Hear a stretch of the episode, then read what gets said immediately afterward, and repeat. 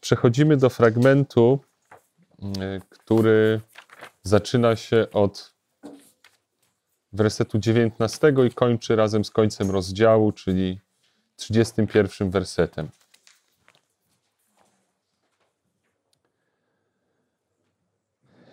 Czytamy na początku. Gdy był wieczór tego pierwszego dnia od szabatu, a drzwi były zamknięte tam, gdzie byli uczniowie, ze względu na strach wobec Żydów, przyszedł Jezus i stanął na środku. Te słowa o wieczorze, który nastaje, domykają jakby ten pomysł e, autora Ewangelii, domniemany pomysł autora Ewangelii, e, żebyśmy myśleli o tym jako o dniu e, stworzenia świata, dodatkowym dniu stworzenia świata, ósmym dniu stworzenia świata, dniu, w którym Bóg tworzy coś, czego nie było wcześniej, dniu, w którym to, co było, nabiera nowego znaczenia. E, co konkretnie nabiera nowego znaczenia, jeszcze powiem później, bo są poważne takie elementy, które odnoszą się do stworzenia w tym e, fragmencie, ale to zaraz. Na razie powiedzmy o Jezusie, który przychodzi. Wreszcie spotyka się z gronem dwunastu, czy w zasadzie jedenastu, E, bo nie ma już z nimi e, Judasza. E, spotyka się i, i on przychodzi w sposób, który jest zaskakujący, bo drzwi są zamknięte. Tutaj jest napisane, że a drzwi były zamknięte tam, gdzie byli uczniowie. Natomiast grecki tekst tutaj a na pewno w drugim miejscu, gdzie pojawia się to sformułowanie, używa takiej konstrukcji gramatycznej, która nazywa się genetivus absolutus. Brzmi dziwnie, ale chodzi o to, że to jest taka konstrukcja, która zastępuje zdanie okolicznikowe. Powtórka z języka polskiego. Zdania okolicznikowe odpowiadają na pytania okolicznika, czyli jak, gdzie, w jaki sposób, e, po co, dlaczego. E, zasadniczo za, zastępuje cztery rodzaje zdań, czyli zdania czasowe, które odpowiadają na pytanie o kiedy, zdania y, przyzwolenia, które zaczynają się od spójnika choć, zdania przyczynowe, ponieważ, które zaczynają się od ponieważ i skutkowe, które za, zaczynają się od dlatego, że. Chyba, że coś pomyliłem, y, bo ja nie zrobiłem powtórki z języka polskiego. E, I e, co jest ciekawe, że te zdania zawsze można odczytać na każdy z tych sposobów. I my zwykle e, w tym miejscu mówimy sobie, że gdy drzwi były zamknięte, Jezus przyszedł.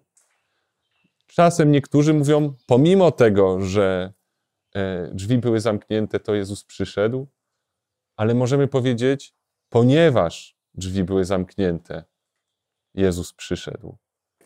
Bo Jezus, e, On szanuje naszą wolność, ale z drugiej strony, kiedy my zamykamy się, tak jak uczniowie, z obawy, już przecież nie przed Żydami, e, ale e, w różnych obawach zamykamy się.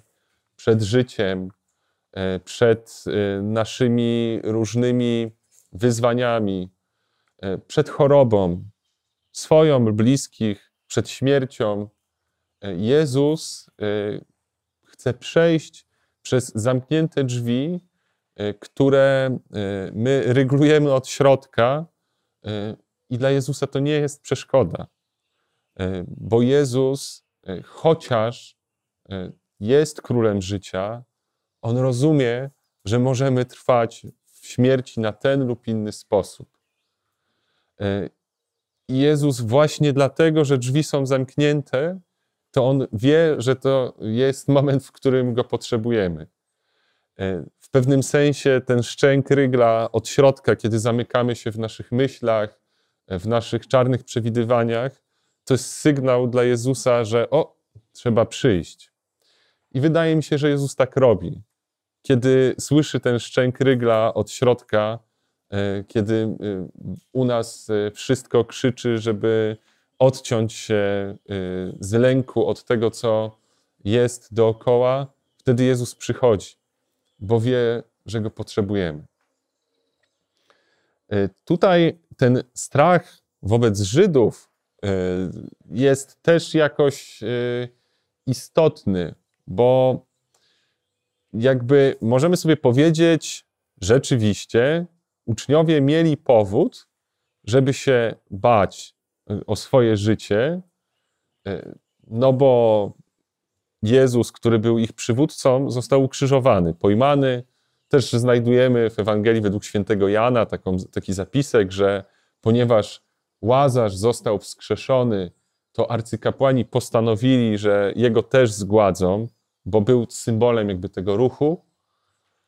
Ale zobaczmy, że ewangelista, który odnotowuje, wydawałoby się tak mało istotny fakt dotyczący łazarza, e, nie mówi nic o realnym zagrożeniu względem uczniów. E, tak naprawdę nikt w żaden sposób e, nie próbował im zagrozić. Nie było żadnego sygnału, że stanie się coś strasznego. Wyznam Wam szczerze, że jestem mistrzem podejrzeń względem życia i potrafię sobie stworzyć y, tak czarne plany, że nawet to słońce, które mamy teraz za oknem, nie byłoby w stanie sprawić, że byłoby minimalnie jaśniej. I wydaje mi się, że uczniowie rzeczywiście byli w trudnym położeniu, ale to, jak bardzo jakoś nakręcali się w tym, tylko to podbijało. I nie chodzi o to, że y, to jest, y, nie wiem, że my jesteśmy źli, kiedy tak robimy. Po prostu tak mamy. Ja tak mam. I to, to jest jakaś moja uroda, jakiś element mojego po prostu bycia sobą, że tak wymyślam rzeczy, których nie ma. Y, one oczywiście bazują czasem na, na jakichś faktach, i często jest tak, że im bardziej ktoś ma zdolność do przewidywania, im bardziej jest bystry, im większe ma doświadczenie, tym łatwiej mu wymyślić czarne scenariusze dla swojego życia. Tylko to sprawia, że nie potrafimy zobaczyć y, tego, co dzieje się pozytywnie, tak? No bo zamknięte drzwi y, mogły odciąć uczniów, gdyby Jezus nie był Jezusem, od tego, żeby w ogóle poznać dobrą nowinę o zmartwychwstaniu. Bo to Jezus przyszedł do nich. E, nie oni wyszli, żeby usłyszeć tą nowinę, ale On e, przyszedł do nich. Że ten moment, w którym my dodajemy pikanterii rzeczywistości przez nasze wyobrażenia, sprawia nie tylko to, że robimy sobie krzywdę przez to, że jakoś trwamy w lęku, ale odbieramy sobie szansę na to, żeby być ukojonymi przez jakby piękną stronę rzeczywistości. E, I czasem to jest tak e, trudne, że wymaga jakiejś pomocy z zewnątrz, że my sami nie potrafimy się wyrwać z tego myślenia. I to jest dobrze, kiedy szukamy pomocy bo zobaczmy, że uczniowie być może by zamienili się w kubkę zaschniętych kości, gdyby Jezus nie przyszedł, e, bo potrzebowali pomocy. I my, jakby w sytuacjach, w których doświadczamy lęku, doświadczamy jakichś paraliżujących e, myśli, e, po prostu potrzebujemy tego, żeby ktoś nam podał pomocną dłoń. I to jest normalne. A tak naprawdę pewnym elementem kłamstwa jest to, że ktokolwiek jest samowystarczalny. Każdy z nas znajdzie się prędzej czy później w sytuacji, w której będzie potrzebował pomocy. E, tą pomocą jest w pierwszym rzędzie Jezus, ale też ta wspólnota, do której przychodzi przez zamknięte drzwi, żeby ją wypuścić na zewnątrz. Ale wróćmy do tekstu, bo Jezus mówi konkretne rzeczy, kiedy przychodzi. Mówi e, pokój wam, Eirene Hymin. To, po, po, to jest, e, to Eirene Hymin jest greckim tłumaczeniem standardowego hebrajskiego pozdrowienia, które brzmi po hebrajsku Shalom Alechem. Pokój z wami. Zresztą dygresja, święty Paweł pisze łaska wam i pokój. On próbuje łączyć pozdrowienie greckie, tradycyjne e, z tym żydowskim, tak? czyli łaska e, i pokój. Pokój to właśnie eirene, który ma nawiązywać do szalom, a łaska e, wiąże się z takim greckim cześć, które brzmi haire, a łas, łaska to jest charis, tak? łaska wam i pokój. Haris kai eirene hymin. No, to dygresja. E, wracamy tutaj. Zresztą anioł też wita się słowami Hajre e, z Maryją. Po prostu mówi jej dzień dobry. E, cześć Maryjo. Kiedy zwiastuje. Natomiast co tutaj znaczą te słowa, oprócz zwykłego, standardowego pozdrowienia? Uczniowie są zamknięci i potrzebują pokoju. Jezus przynosi im po prostu w tych słowach to, czego potrzebuje. Ale ma to też drugie znaczenie. E, są znajdowane takie, e, oprócz tego, takie inskrypcje, czyli kute w kamieniu napisy z pierwszego wieku, e, które właśnie pochodzą z nagrobków. Oprócz tego, że Żydzi byli grzebani w, w takich pieczarach, kiedy byli zamożni, no to były też takie zwyklejsze groby, takie, które mogą nam się kojarzyć z dzisiejszymi grobami. I na tych y, grobach było właśnie napisane to Shalom Alechem. Y, I dzisiaj Jezus, przychodząc do uczniów, może przychodząc też do nas, mówi to Shalom Alechem. Y, mówi pokój wam w taki sposób, jak Jan lubi, czyli trochę na poważnie, a trochę na ironicznie. E, tak jakby Jezus mówił: e, Wchodzę do Was zamkniętych e, w tym pomieszczeniu, jak w grobie, chociaż jesteście żywi.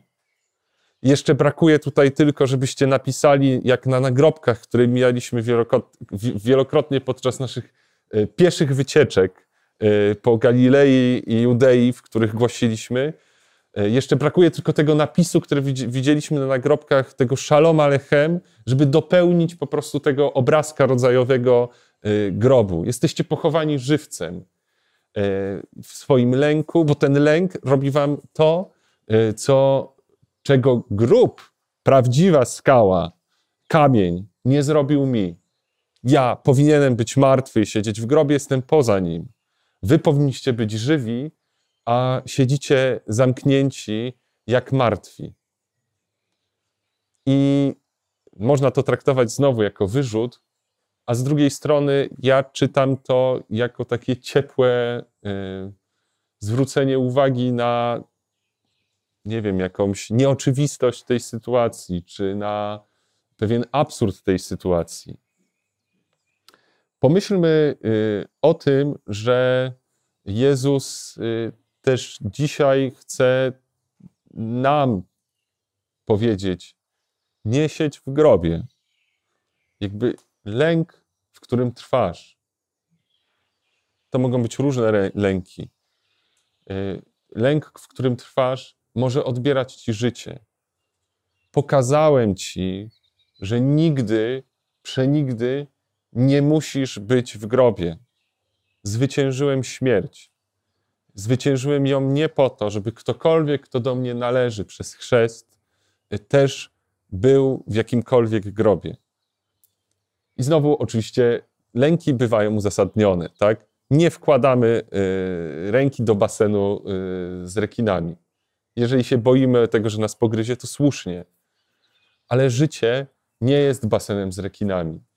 Życie jest życiem i choć zdarzają się w nim zagrożenia, E, to nie powinniśmy, bez względu na to, jakie jest nasze doświadczenie, jakie są nasze przewidywania co do tego życia, czy spodziewamy się czegoś dobrego czy złego, nie róbmy z naszego życia basenu z rekinami. E, nie, nie, nie pozwólmy na to, żebyśmy sami pogrzebali się żywcem.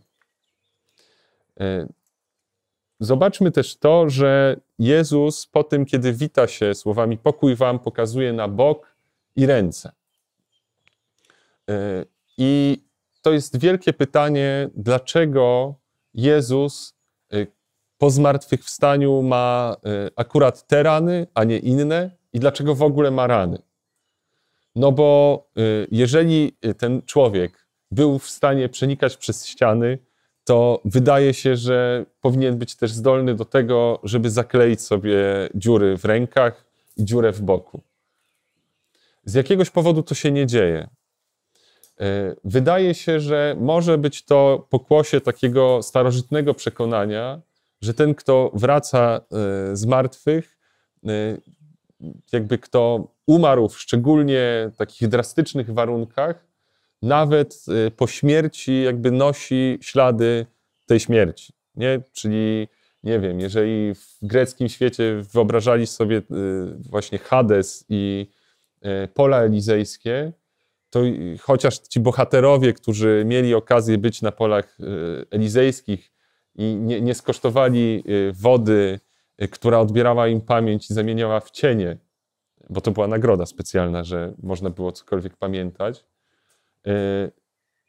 Oni, kiedy umarli w sposób drastyczny, nosili jakby te znaki śmierci.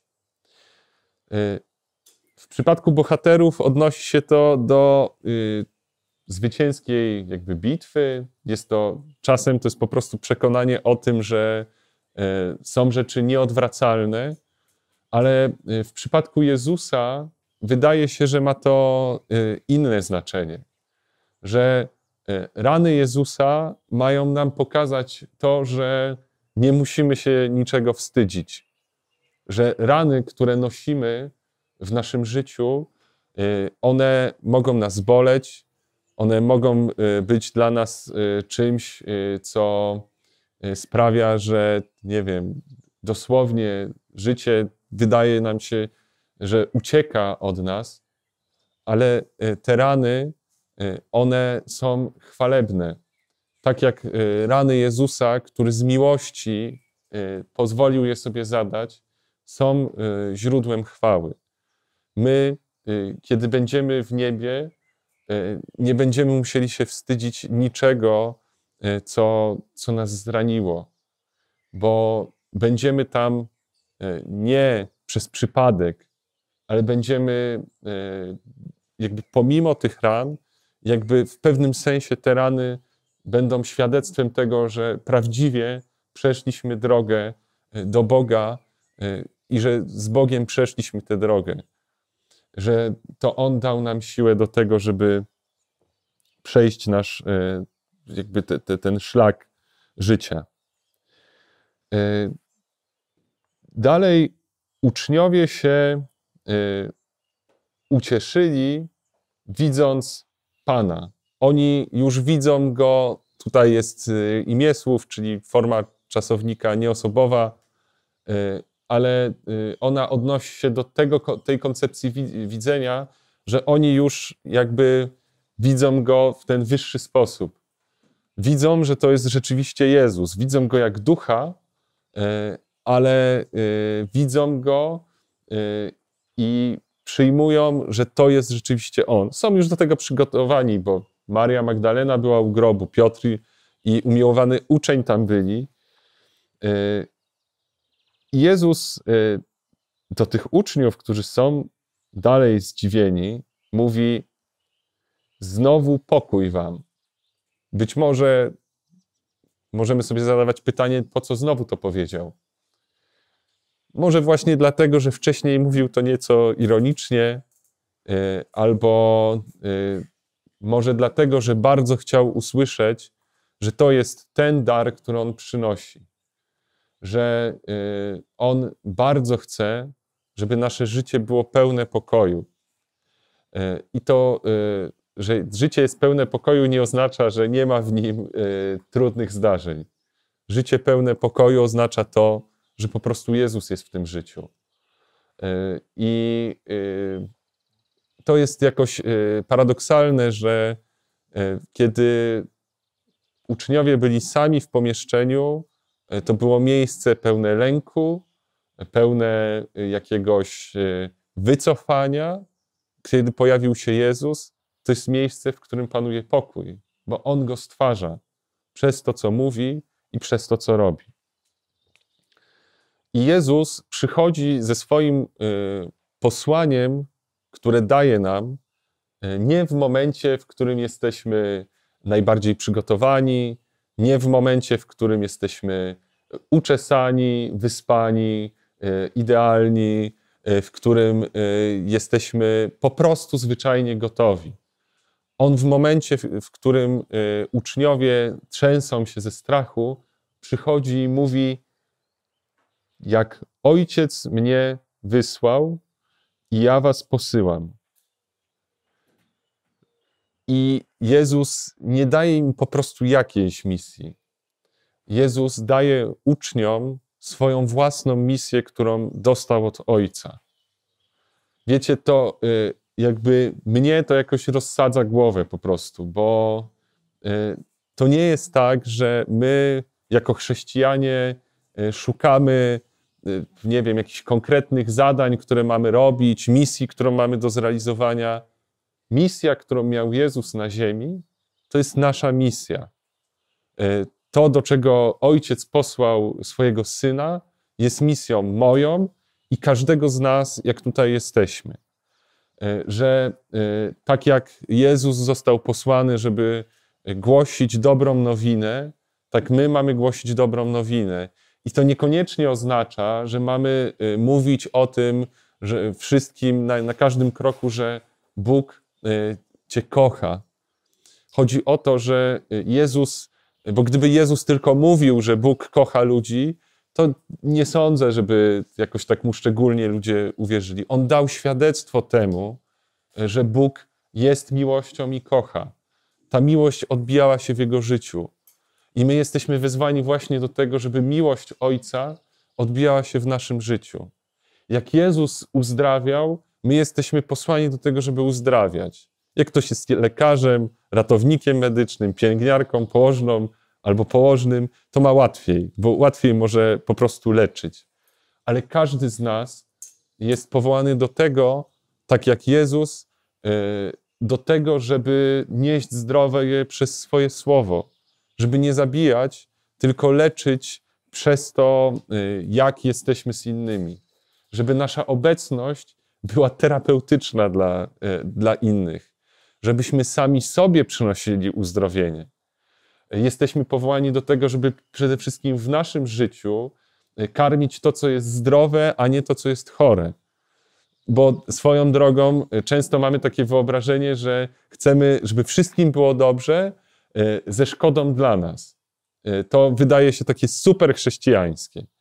E, a tymczasem jest to zaprzeczenie chrześcijaństwa, bo jakby co z tego, jakby może, usłyszmy słowa Jezusa, co z tego, że człowiek cały świat zyska, nawet jeżeli to jest to, że ten człowiek chce zyskać cały świat dla Boga, jeżeli poniesie stratę na swojej duszy, jakby patrząc na hebrajską koncepcję duszy, to chodzi po prostu o całego człowieka. Jeżeli ja e, chcę zyskać wszystko dla wszystkich, a sam e, jakby się zdegeneruję, zdegraduję, czy moralnie, czy egzystencjalnie, e, to nie jest droga, którą Bóg dla mnie wymyślił.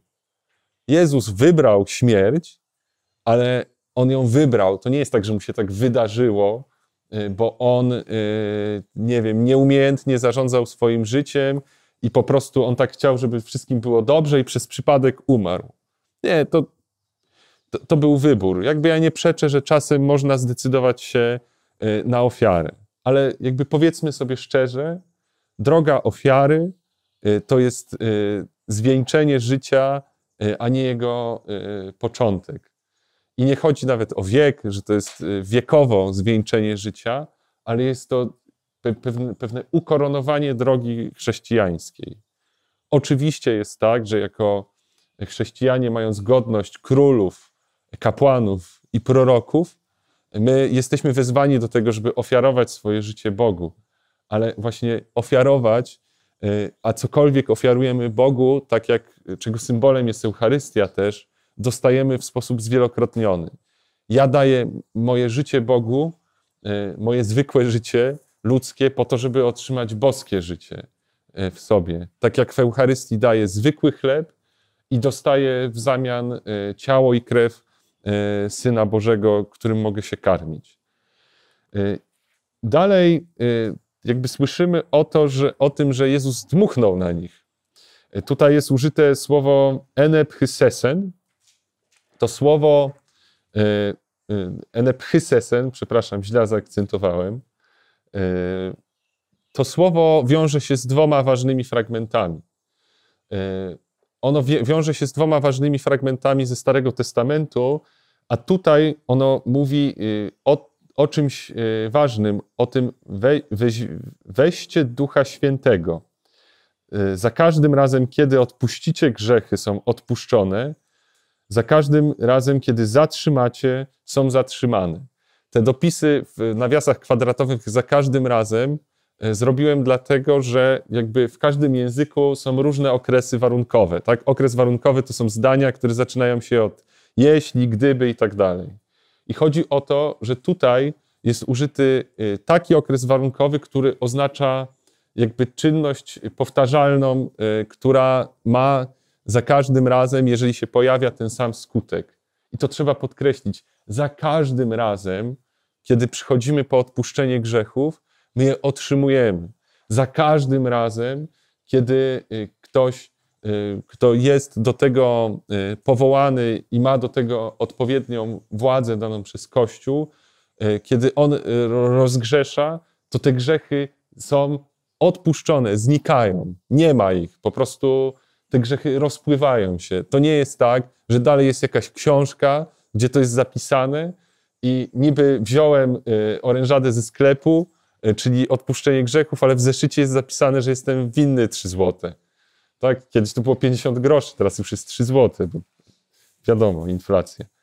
Ale y, jakby nie ma inflacji z grzechami. Jakby one, jakby to nie jest tak, że y, ta, ta, cena rośnie. Cena jest zawsze jedna. Tą ceną jest, y, jest Chrystus, który się za nas ofiarował.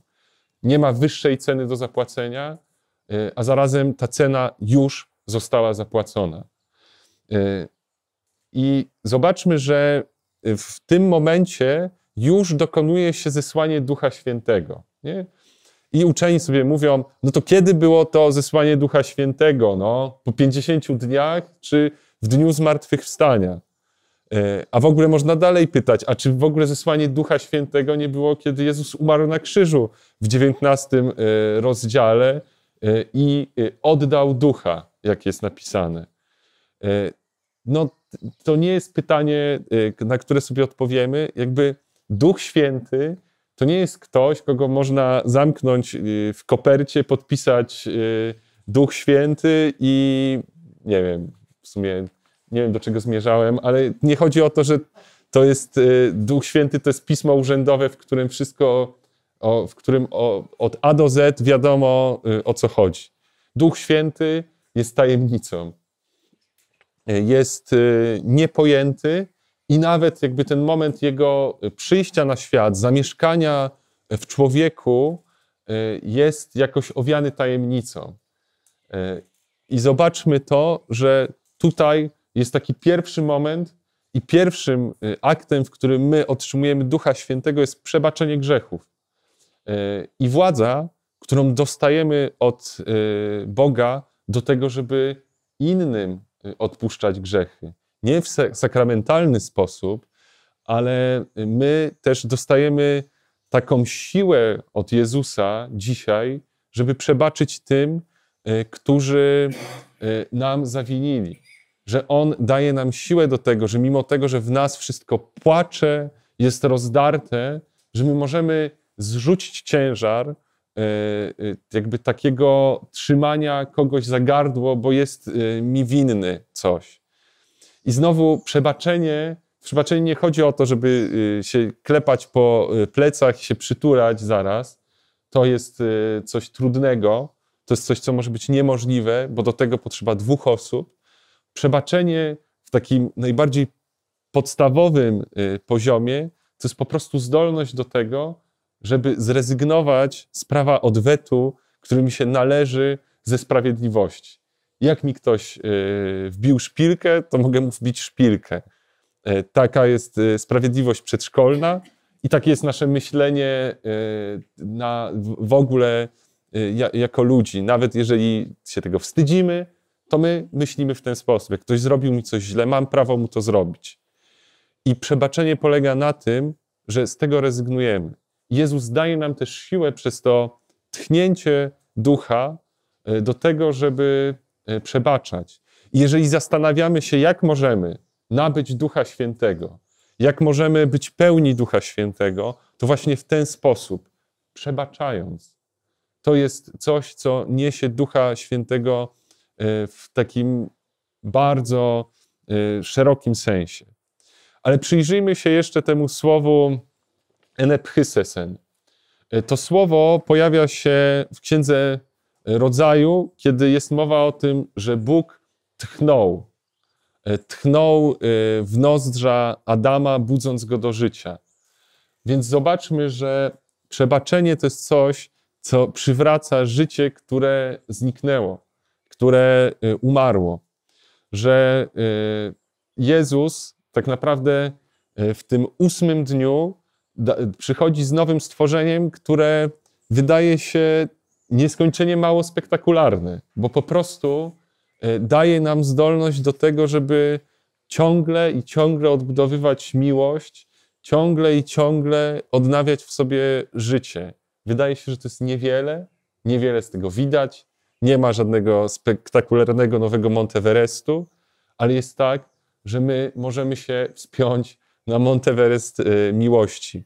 Możemy y, wspiąć się jeszcze wyżej, bo do bliskości z Bogiem, w której my możemy czerpać y, z Jego boskiej siły, z Jego boskich możliwości, do tego, żeby realizować pokój, miłość, sprawiedliwość na Jego sposób.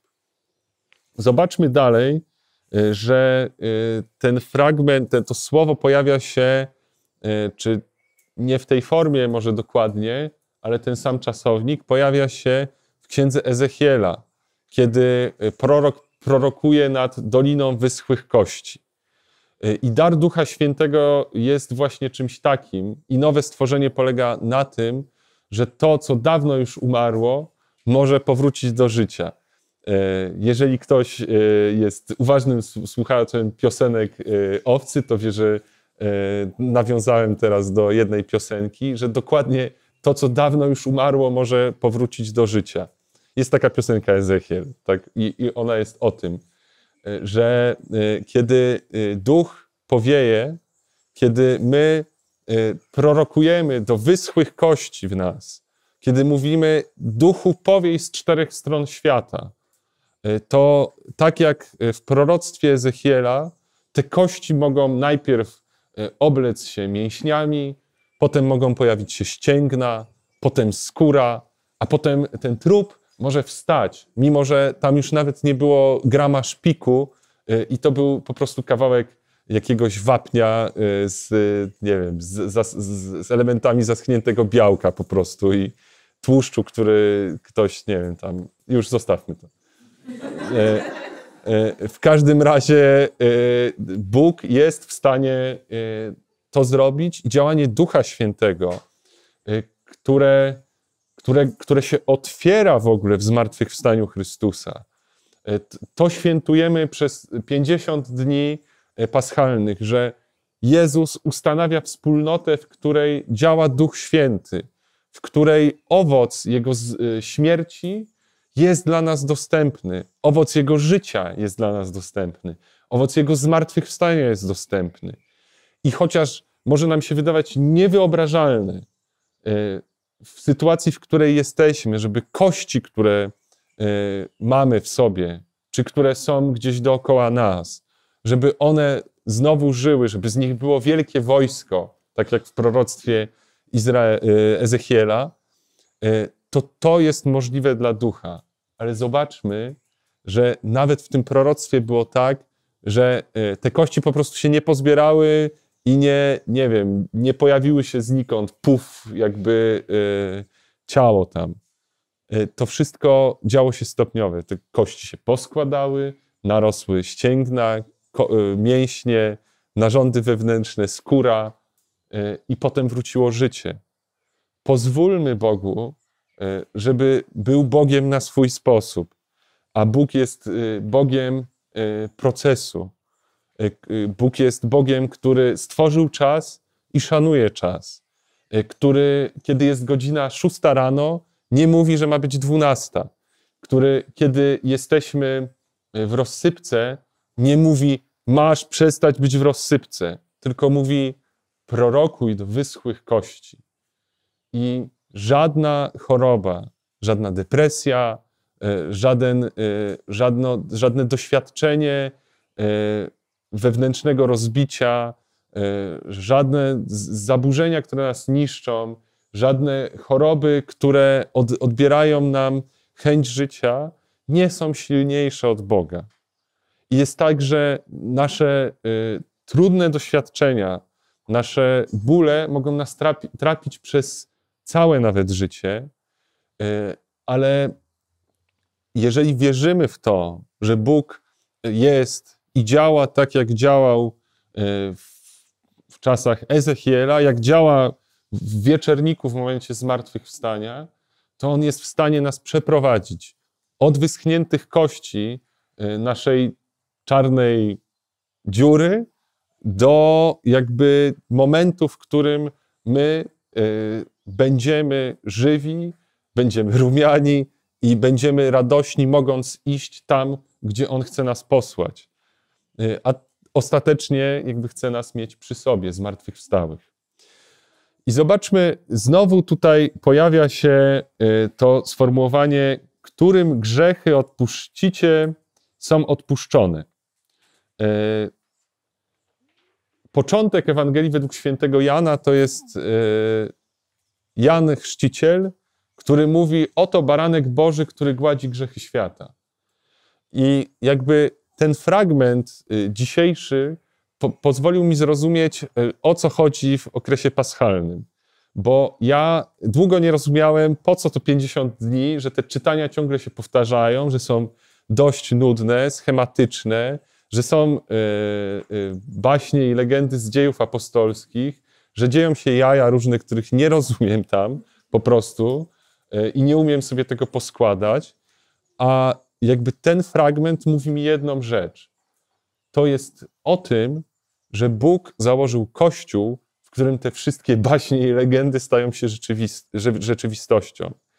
Stworzył ten kościół w taki sposób, że na początku Ewangelii według świętego Jana był jeden baranek, który gładzi grzechy świata, a teraz y, ten baranek daje całej owczarni możliwość tego, żeby gładzić grzech świata, przebaczając y, i też y, niszcząc grzech w sobie, zostawiając grzech. Że Bóg jakby w wydarzeniu paschalnym stwarza wspólnotę, która podejmuje jego misję. My nie mamy jakiegoś, jakiegoś swojego specjalnego powołania, żyjemy powołaniem Jezusa. Kropka. Tym, do, do czego Ojciec posłał Jezusa. I o, jeżeli Jezus jest barankiem, który gładzi grzechy świata, to my jesteśmy owcami, które mają gładzić grzech świata. W sobie, przebaczając innym, czy jako Kościół odpuszczając grzechy przez sakramenty. Tomasz, jeden z dwunastu, nazywany bliźniak, nie był z nim, gdy przyszedł Jezus. E, bo e, jakby dlaczego tu jest napisane bliźniak, a nie Didymos? Z prostego powodu, że e, Didymos znaczy bliźniak, i nie jest jasne dla mnie, dlaczego w wielu miejscach, nie tylko po polsku, jest to tłumaczone, nie jest tłumaczone na języki takie narodowe, nie? tylko że jest zostawione to Didymos. Może dlatego, że Tomasz znaczy też bliźniak, e, po, tylko że po aramejsku czy hebrajsku. zobaczmy to, że Tomasz to je, i to jego imię jest dość tajemnicze. No bo jedni mówią, że bliźniak znaczy tyle, dlatego ma tak na imię, dlatego tak go wołają, że po prostu miał brata bliźniaka albo siostrę bliźniaczkę. Ale inni mówią, co jest mi bliskie, że może w gronie y, apostołów wołali na niego te bliźniak, bo był po prostu podobny do Jezusa. Że nie wiem, może z wyglądu był podobny, może miał w sobie jakąś podobną cechę. I zobaczmy, że ten człowiek, y, którego wołają bliźniak, y, on jest tym, który też najbardziej szuka, najbardziej wątpi. Jest jakby takim intelektualnym sumieniem grona dwunastu że nie bierze wszystkiego na jakby tak, y, wiecie, tak bezkrytycznie. Y, nie łyka wszystkiego jak pelikan. Y, nie, nie, nie bierze naiwnie świadectwa, które do niego przychodzi. I można powiedzieć, Tomasz jest niewierny, Tomasz jest zły. Ale gdyby nie był Tomasz, nie mielibyśmy wyznania, które pojawia się potem e, na, na, na, e, w wersecie, e, nie mam pojęcia którym, 28, kiedy Tomasz mówi Pan mój i Bóg mój. Jedyne wyznanie w Ewangelii według świętego Jana, kiedy Jezus jest wprost nazwany Bogiem. I ten niewierny Tomasz formułuje myśl, która jest kwintesencją naszej wiary. E, zobaczmy to też, oczywiście możemy sobie powiedzieć, no ale to jaką proporcję zachować w wierze pomiędzy e, tym krytycyzmem a zaufaniem. E, no i wiecie, może jakimś modelem jest to, że Tomasz jest jeden, a pozostałych jest dziesięciu, że to tak można na to patrzeć, że to ta jedna jedenasta w naszym życiu tego krytycyzmu to jest ok.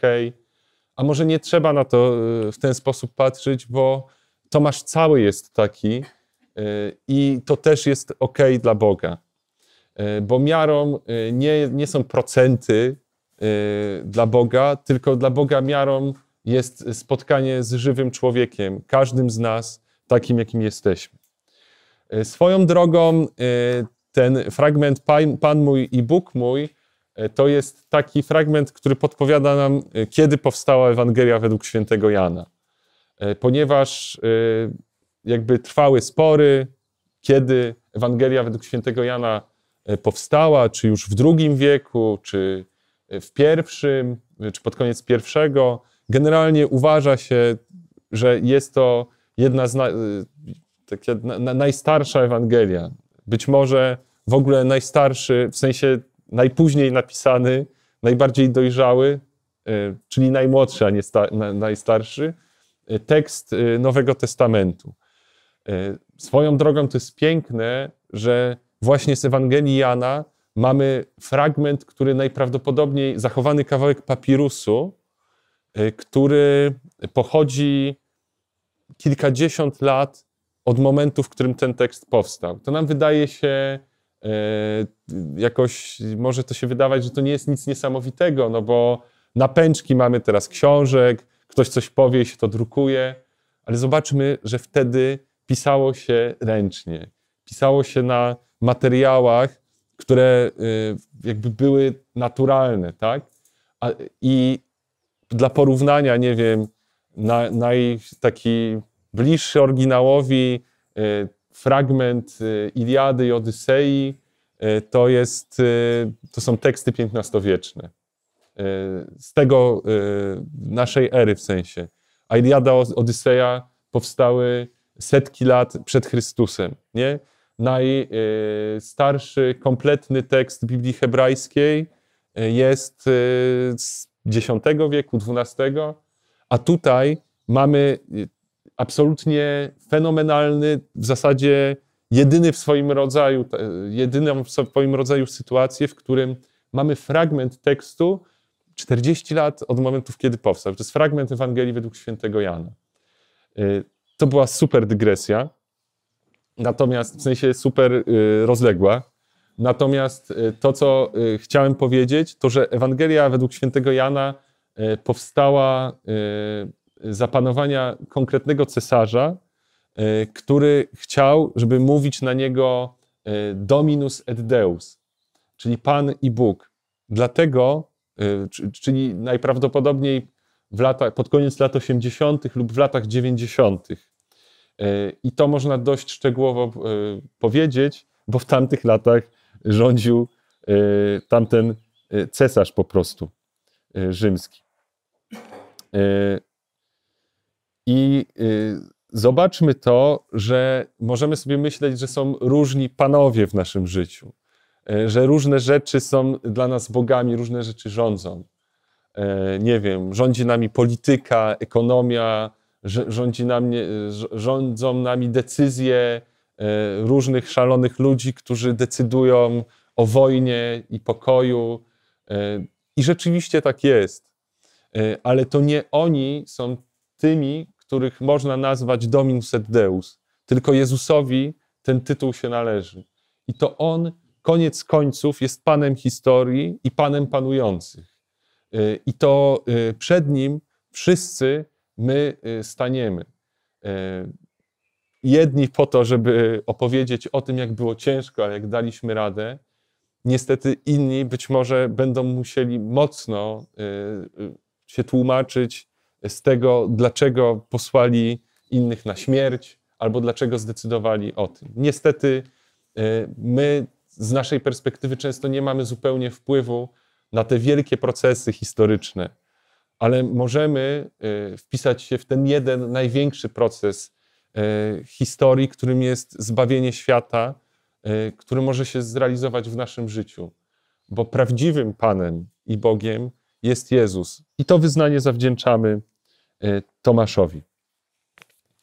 E, zobaczmy dalej, e, że Tomasz nie był z uczniami, kiedy Jezus przyszedł, ale nic jakby nie stracił. W sensie, że Jezus do niego przyszedł. Bo często tak jest. Możemy innym zazdrościć, że dłużej wierzą, że lepiej wierzą, że mają jakieś lepsze doświadczenie. Może tak, rzeczywiście, pewnych rzeczy nie da się nadrobić. Nie da się nadrobić tego, że nie było nas w dzień zmartwychwstania z uczniami, tak jak Tomasza nie było. Ale da się nadrobić to, że po prostu spotykamy się z Jezusem i wyznajemy w nim naszego Pana i naszego Boga. I y, zmierzając y, już do końca, już zobaczmy, że w Ewangelii według świętego Jana e, nie ma błogosławieństw. Mateusz e, i Łukasz podają błogosławieństwo, używając tych słów makarioi i tam dalej, hoi ptokhoi na przykład, błogosławieni ubodzy. Błogosławieni to słowo oznacza szczęście, ale takie szczęście, które było właściwe tym, którzy spożywali ambrozję i nektar, czyli Bogom. To nie było zwykłe, pospolite szczęście, tak jak, nie wiem, e, hedone, radość, które oznacza e, taką e, przyjemność też bardzo prostą, zmysłową. Bierze się od słowa hedys, czyli przyjemny, a z kolei to, to hedys być może w naszych językach słowiańskich przeszło w słodki, bo to było hedys, swedys, i tak, czyli to jest rodzaj przyjemności, jakby sobie napchać cukru do ust. Jest to ważna przyjemność w życiu, ale to nie jest to, o, co chce dać nam Jezus. On chce dać nam przyjemność, radość, szczęście, które określa się słowem makariotes, że my mamy być makarioi, szczęśliwi tak, jak jest szczęśliwy sam Bóg. I y, te y, błogosławieństwa, które znajdujemy u Łukasza i Mateusza, są wymagające bardzo. Natomiast Jan, który kojarzy się z pewną surowością, daje nam y, prostsze, prostszą, prostsze błogosławieństwo. Błogosławieni nie widzący, a wierzący. Ci, którzy nie widzieli, a uwierzyli, przez sam ten fakt znajdują dostęp do szczęścia Boga. I koniec końców mamy tutaj epilog, który jest śmieszną rzeczą, bo potem pojawia się jeszcze kolejny rozdział, że wydaje się, że książka powinna się skończyć, a potem jeszcze jest coś napisane.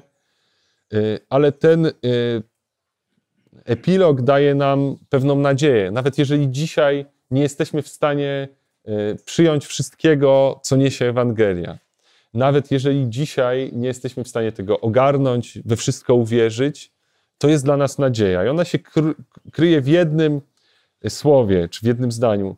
Te rzeczy zostały zapisane, żebyście uwierzyli lub wierzyli, że Jezus jest namaszczonym synem Boga, a tak, żebyście wierząc mieli życie w imieniu Jego. E, dlaczego mówię, że to jest dla nas nadzieja? Bo Ewangelia jest napisana e, choti pisteusette, czyli żebyście e, uwierzyli i jakby to pisteusete z, z, tym, z tą sigmą w środku, z s, jest aorystem, czyli dokonanym trybem, E, żebyście uwierzyli i mieli wiarę. Rzeczywiście po to jest napisana Ewangelia, taki jest jej cel, Ewangeliana, żeby budzić w nas wiarę, ale też jest po to, żebyśmy pistełę te wierzyli, żeby nasza wiara się rozwijała. Jeżeli, że to jest zarówno coś, co jest punktowe, jak i coś, co nie zatrzymuje się. Ten tekst został napisany 1900 lat temu, y, ale y, on cały czas realizuje ten cel i może zrealizować ten cel w naszym życiu, nawet jeżeli wszystkiego nie przyjmujemy w tym momencie. No ale możecie sobie zadać pytanie, no to dlaczego jest tam ta sigma w nawiasie? Y, to S. Dlatego, że tutaj metody filologii klasycznej nie dają rady. Po pół tych właśnie rękopisów ma y, Sigmę w środku, pół nie ma. I już Orygenes w II wieku nie wiedział, jaki jest y, y, realny tekst, czy tam powinna być ta Sigma, czy nie. I to on powiedział, wielki ojciec Kościoła, któremu zawdzięczamy uporządkowanie teologii. I tak naprawdę większość tego, co myślimy o Bogu, jakby w takich kategoriach E, bardziej systematycznych e, bierze początek u Orygenesa, jakby on powiedział, ta, e, jakby analizując te, ten jakby, można by powiedzieć, jakiś błąd, defekt tekstu Ewangelii, znalazł w tym sens dla życia wiary. Ewangelia jest po to, żeby uwierzyć, ale też, żeby wierzyć i żeby wiara się rozwijała. Że znajdzie w niej coś dla siebie ktoś, kto jest początkujący, ale znajdzie w niej też y, coś, ktoś, kto jest dalej na tej drodze. I po prostu jedyne, co, czego y, mamy nie robić, to mamy się nie zatrzymywać. I w końcu y, to, co robi Orygenes, daje nam nadzieję, że nawet błąd i defekt w naszym życiu, tak jak błąd i defekt tekstu Ewangelii oryginalnego, może być źródłem czegoś pięknego, prawdy o tym, że zawsze jest dla nas nadzieja i droga do Boga jest dla nas otwarta i zwyczajnie, że na tej drodze zawsze jeszcze coś więcej na nas czeka. Czy stopniowanie słowa widzenie można przełożyć na rozwój naszej wiary? Tak naprawdę to jest jeszcze inny czasownik niż mówiłem, bo to jest chorao. Y, I on że rzeczywiście to jest jakby to jest ten wyższy sposób widzenia tutaj. E, tutaj jakby to tak brzmi dziwnie, to nie kojarzy się e, Heora Kamen, nie kojarzy się z Horao, dlatego że e, to jest jakby forma perfektum znowu, czyli odnosi się do przeszłości, ale ma skutki w teraźniejszości, czyli wy mnie widzieliście i jakby to, że mnie zobaczyliście, oddziałuje na was do, do tej chwili. I rzeczywiście jest tak, jak mówisz, czyli że y, jakby to widzenie to jest też droga rozwoju w wierze. Widzę fakty, y, widzę y, interpretację i w końcu widzę jakby tą rzeczywistość, która to przekracza, nie? że widzisz mnie zmartwychwstałego I jakby to, że w ogóle jestem zmartwychwstały, to przekracza w ogóle wyobrażenie. To nagranie powstało dzięki wsparciu naszych patronów. Dziękujemy.